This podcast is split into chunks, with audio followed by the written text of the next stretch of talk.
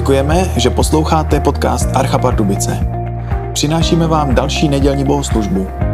Pro informace o Arše navštivte naše webové stránky archa pardubice tečka cé zet. Užijte si poslech.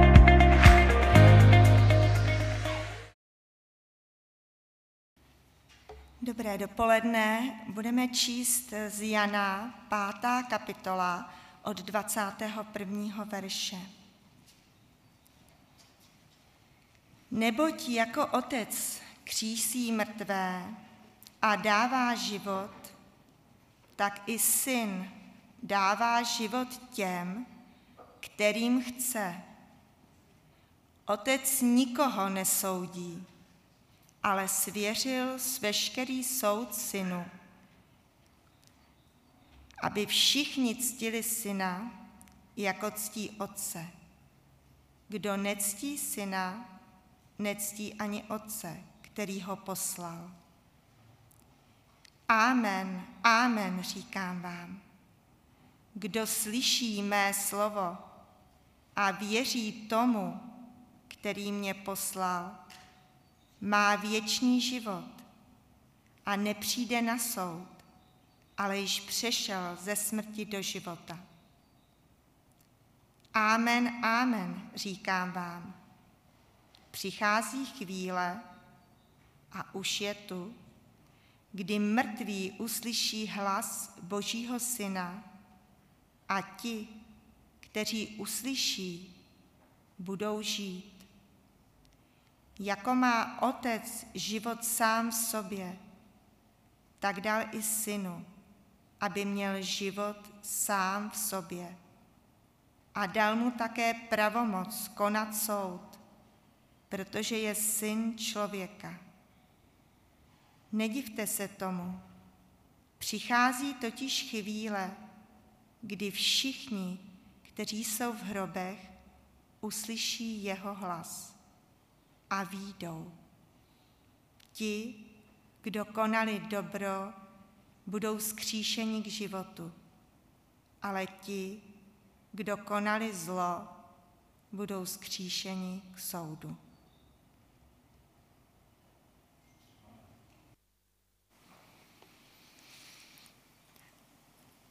Tak vidíte, dnes se podíváme na hřbitov. A také se podíváme na jednu pohádkovou iluzi. Myslím, že nemusíme nad těmi Ježíšovými slovy nějak složitě bádat, abychom zjistili, o čem vlastně Ježíš mluví. A když to shrnu, tak to jsou věci života, ale i smrti. A co bude po ní? Tak a u toho se vlastně dnes zastavíme. Takže těmito tématy přináší Ježíš do našeho někdy uspěchaného života důležitý úhel pohledu. A to, že tady a teď není všechno. Tady a teď není všechno. Lidský život se může změnit během mžiku. Okradení, nehoda, úraz. Prostě v životě jde obecně o víc, než jenom tady a teď. Život má širší souvislosti, než si kolikrát uvědomujeme. Platí to v takovém tom geopolitickém smyslu, že sice žijeme v Pardubicích, ale nejenom to, jsme součástí kraje, České republiky, Evropské unie, Evropy jako takové, ale i celého světa. Celého globálního světa. Proto se nás dotýká, čím žijí i jiní lidé vzdálení tisíce kilometrů daleko. Není to jenom tady a teď. Ale platí to i v časovém smyslu. Nežijeme totiž jenom současností, nebo nemáme žít jenom současností. Protože navazujeme na minulost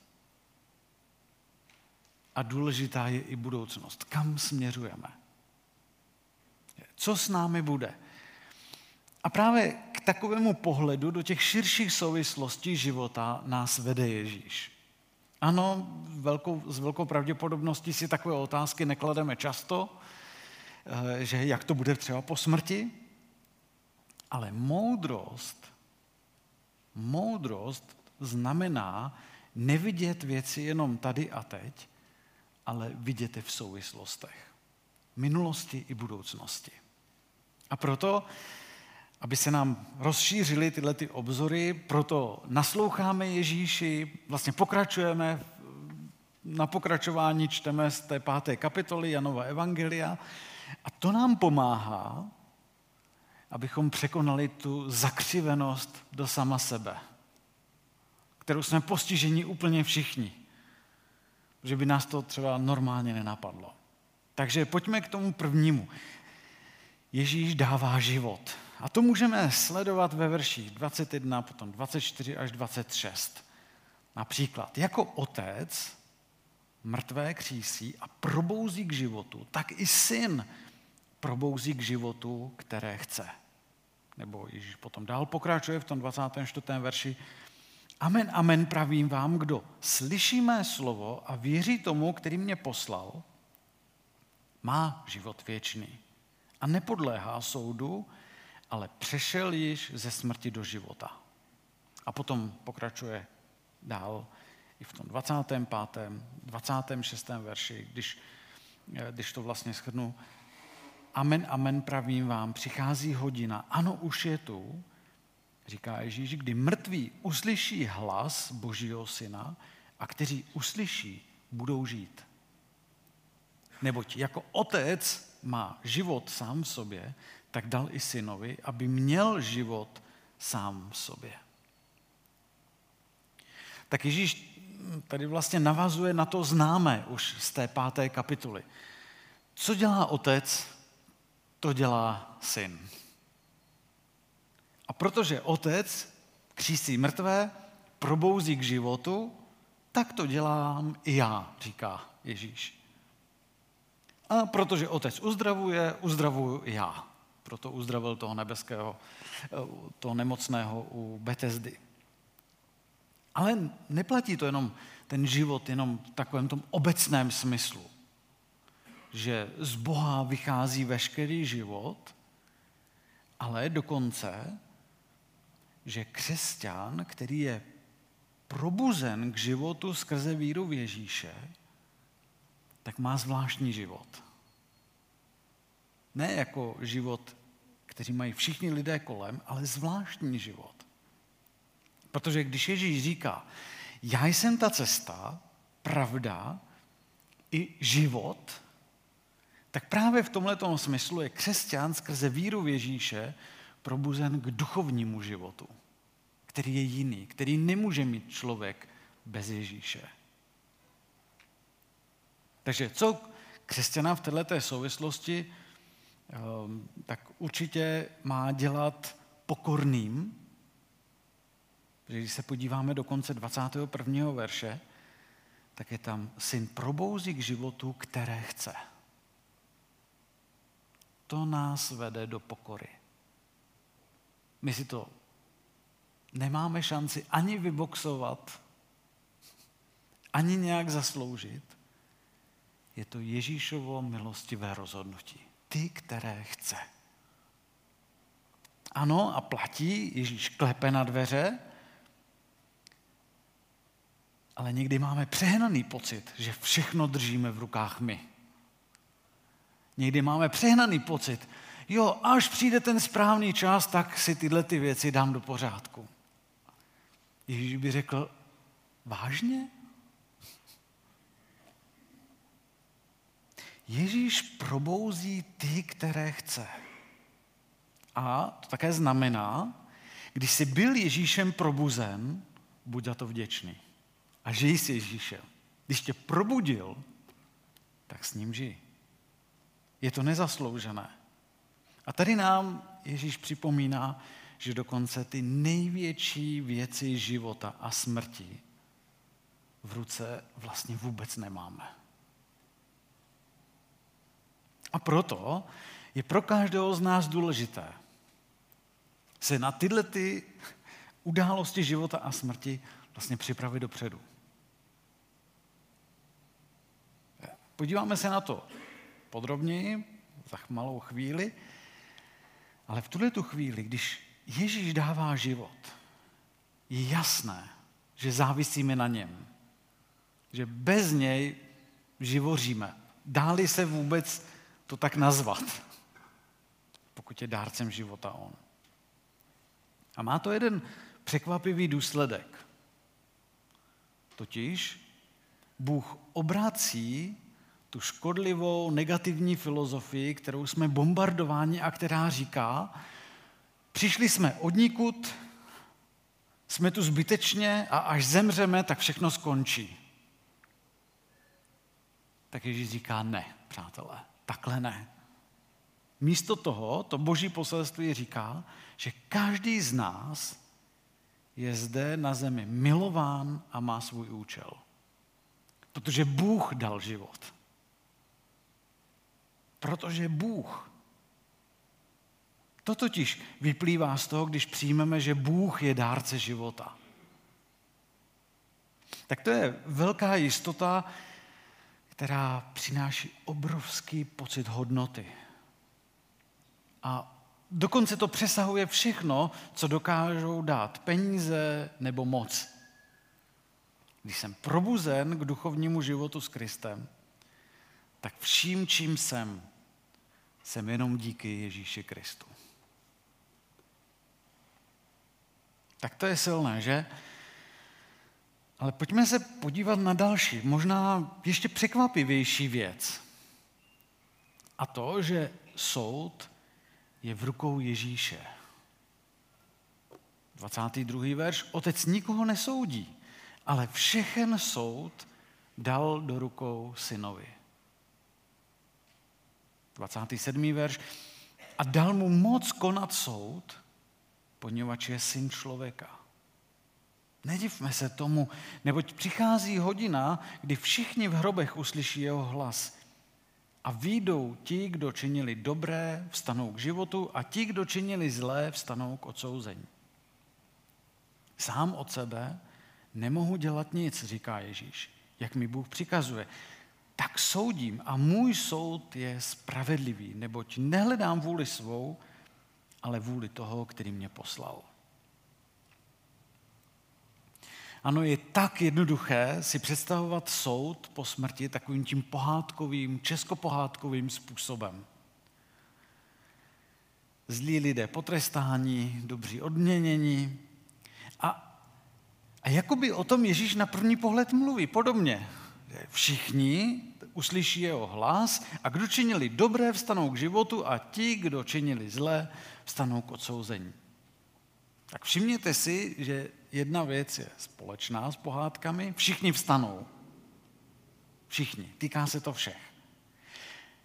A také záleží na tom, jak žijeme, říká Ježíš. Ale nemá to jen tenhle ten pohádkový rozměr, protože Ježíš zároveň mluví o důležitém rozměru víry, který dělá po smrti rozdíl. Podívejme se do dvacátého čtvrtého verše, kde Ježíš říká, kdo slyší mé slovo a věří tomu, který mě poslal, má život věčný a nepodléhá soudu. A to je ta věc, která to dokáže změnit. Ježíš říká, takový člověk přešel už ze smrti do života. A to je důležité, protože co můžeme udělat teď a tady, je slyšet Ježíšova slova a věřit jim. A to potom má ten zásadní důsledek, kdo věří Ježíši, nepodléhá soudu. Ale ještě jednu úpravu tady musíme udělat a ta se týká vlastně všech věřících i nevěřících. Teď myslím úpravu ohledně korekce českých pohádek.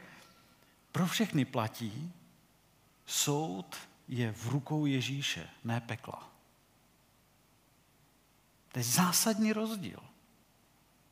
Ne nemilosrdné peklo, ale Ježíš je soudcem. A na jednu věc se můžeme spolehnout. A zmiňuje i Ježíš, Bude to absolutně spravedlivý soud. Víte, někdy se mě lidé ptají, jak to bude s tím nebo o ním po smrti. A já jim někdy odpovídám, že nevím. Já nevím, jak to dopadne s tím člověkem. Ale zároveň jim říkám, víte co, ale mám jednu hlubokou jistotu. A to, že Bůh je nejspravedlivější soudce, jakého si dovedete představit. Protože Ježíš dobře ví, když něco myslel dobře a dopadlo to špatně. Ježíš dokonce dobře ví, když si to myslel špatně a překvapivě to dopadlo dobře. Zná naše vnitřní motivy, zná moje vnitřní motivy, všechno. Bůh je ten nejspravedlivější soudce. A možná, aby bylo jasno, já nemám nic proti pohádkám. Jen je potřeba si říct, že některé věci z pohádek jsou fikce. Spíš přání než realita. Ale konec konců o tom jsou pohádky. A tak bych se chtěl vlastně na konci tohoto bodu zeptat, a to je osobní otázka. Co za eso vytáhneš z rukávu po smrti ty? Co to bude, na co se budeš spoléhat? Budeš se spoléhat na to, že to tak nějak dopadne jako v nějaké pohádce? A nebo se budeš spoléhat na to, ale ne, já jsem naslouchal Ježíšovým slovům. Já důvěřuji Ježíši. Vytáhneš tedy před Bohem svoji víru v Ježíše, nebo se chceš spoléhat na něco jiného? Totiž, když Ježíš mluví o tom, jak se připravit na budoucnost, tak říká, v podstatě říká, napojte se na mě. To jsou, to jsou jeho slova, víra v něj. To znamená slyšet jeho slova a věřit tomu, kdo ho poslal, tedy Otci. A potom Ježíš říká, a kdo se napojí na mě, kdo se napojí na Ježíše, tak už má věčný život. To je možná velké překvapení tohoto textu, protože Ježíš říká, už ho má. Ne, že bude mít. Už ho má. Není to život s ale, není to život s nejistotou, co bude, jak to dopadne. Není to život, jako kdyby byl ještě uprostřed hokejového zápasu, že už sice hokejový zápas začal, ale až na konci se uvidí, jak to dopadne. Ne, kdo se napojí na Ježíše, má věčný život, má jistotu vítězství. Ne protože je takový dobrý, ale protože je Ježíš. Totiž Ježíš mluví se svými posluchači takovým zvláštním způsobem. Říká jim, kdo slyší mé slovo, věří tomu, který mě poslal, už má život věčný. A to je možná velké překvapení, protože říká, že když nyní věříš, když teď důvěřuješ, tak už teď máš život věčný. A to je ten nejlepší způsob, jak se připravit na ty události smrti a konce života.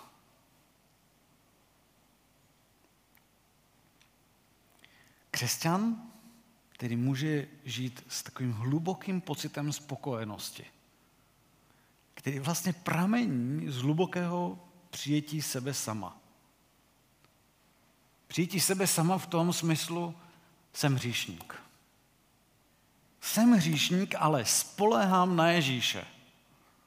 Důvěřuji Ježíši v tom, kdo jsem a co skutečně potřebuju teď a co skutečně budu potřebovat i v budoucnu. Ano, Ježíš je všechno, co potřebujeme na budoucí soud. A konec konců dává to smysl, když soudit bude Ježíš. Takže proto bych vám ze srdce přál víru v Ježíše, ke které nás všechny Ježíš zve. A to všechno proto, aby nás po smrti nečekalo velké překvapení. Právě proto O tom Ježíš otevřeně mluví. Právě proto, abychom se nemuseli divit na konci. Abychom s tím teď mohli něco udělat. Abychom se mohli zařídit. Takže jestli Ježíš nějakým způsobem klepe na dveře a říká ti, hele, postav se k tomu nějak. Neodkládej to. Všechno totiž nekončí smrtí a hrobem na hřbitově. Protože Ježíš říká, říká, neboť přichází hodina, jinými slovy přijde to, kdy všichni v hrobech uslyší jeho hlas a vyjdou. Tedy ten moment, ten moment přijde. A, a vlastně jenom ten, kdo věří v Ježíše, tak může říct, hele, moje hříšná minulost díky Ježíši je vyřešena, moje přítomnost je Bohu známa, jeho plány jsou pro mé konečné dobro. A proto je moje budoucnost nejenom bezpečná, ale dokonce bude hezčí, než si teď ještě dokážu představit. No a za to bych chtěl Bohu v tuhletu chvíli poděkovat. Drahý Ježíši, děkuji ti za to, že v tobě je život. A nejenom pro tuto chvíli, ale i pro budoucí život, pro život věčný. Děkuji ti za to, že se k nám laskavě skláníš. Říkáš nám, abychom ti naslouchali, abychom se podle tebe zařídili, abychom ti důvěřovali.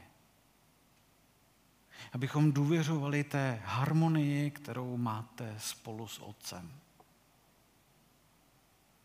Chci se spoléhat, drahý Ježíši, na tvá slova. Důvěřovat ti v životě i ve smrti. Amen.